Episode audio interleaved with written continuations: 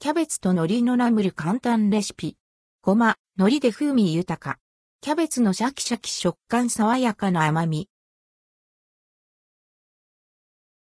キャベツのシャキシャキとした食感、爽やかな甘みに、ごまの香ばしさと海苔の風味をプラス。箸が進む副菜、キャベツと海苔のナムルレシピです。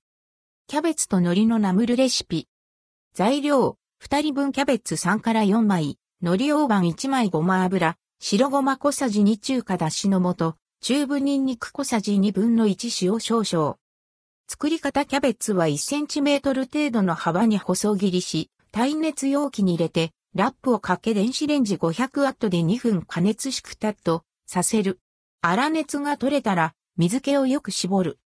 キャベツ、ごま油、白ごま、中華だしの素、中部ニンニク、塩を混ぜ合わせる。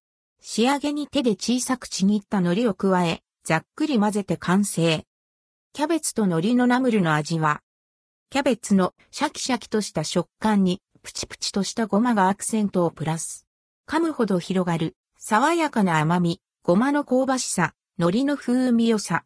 軽やかで、風味豊かな春らしい副菜に仕上がります。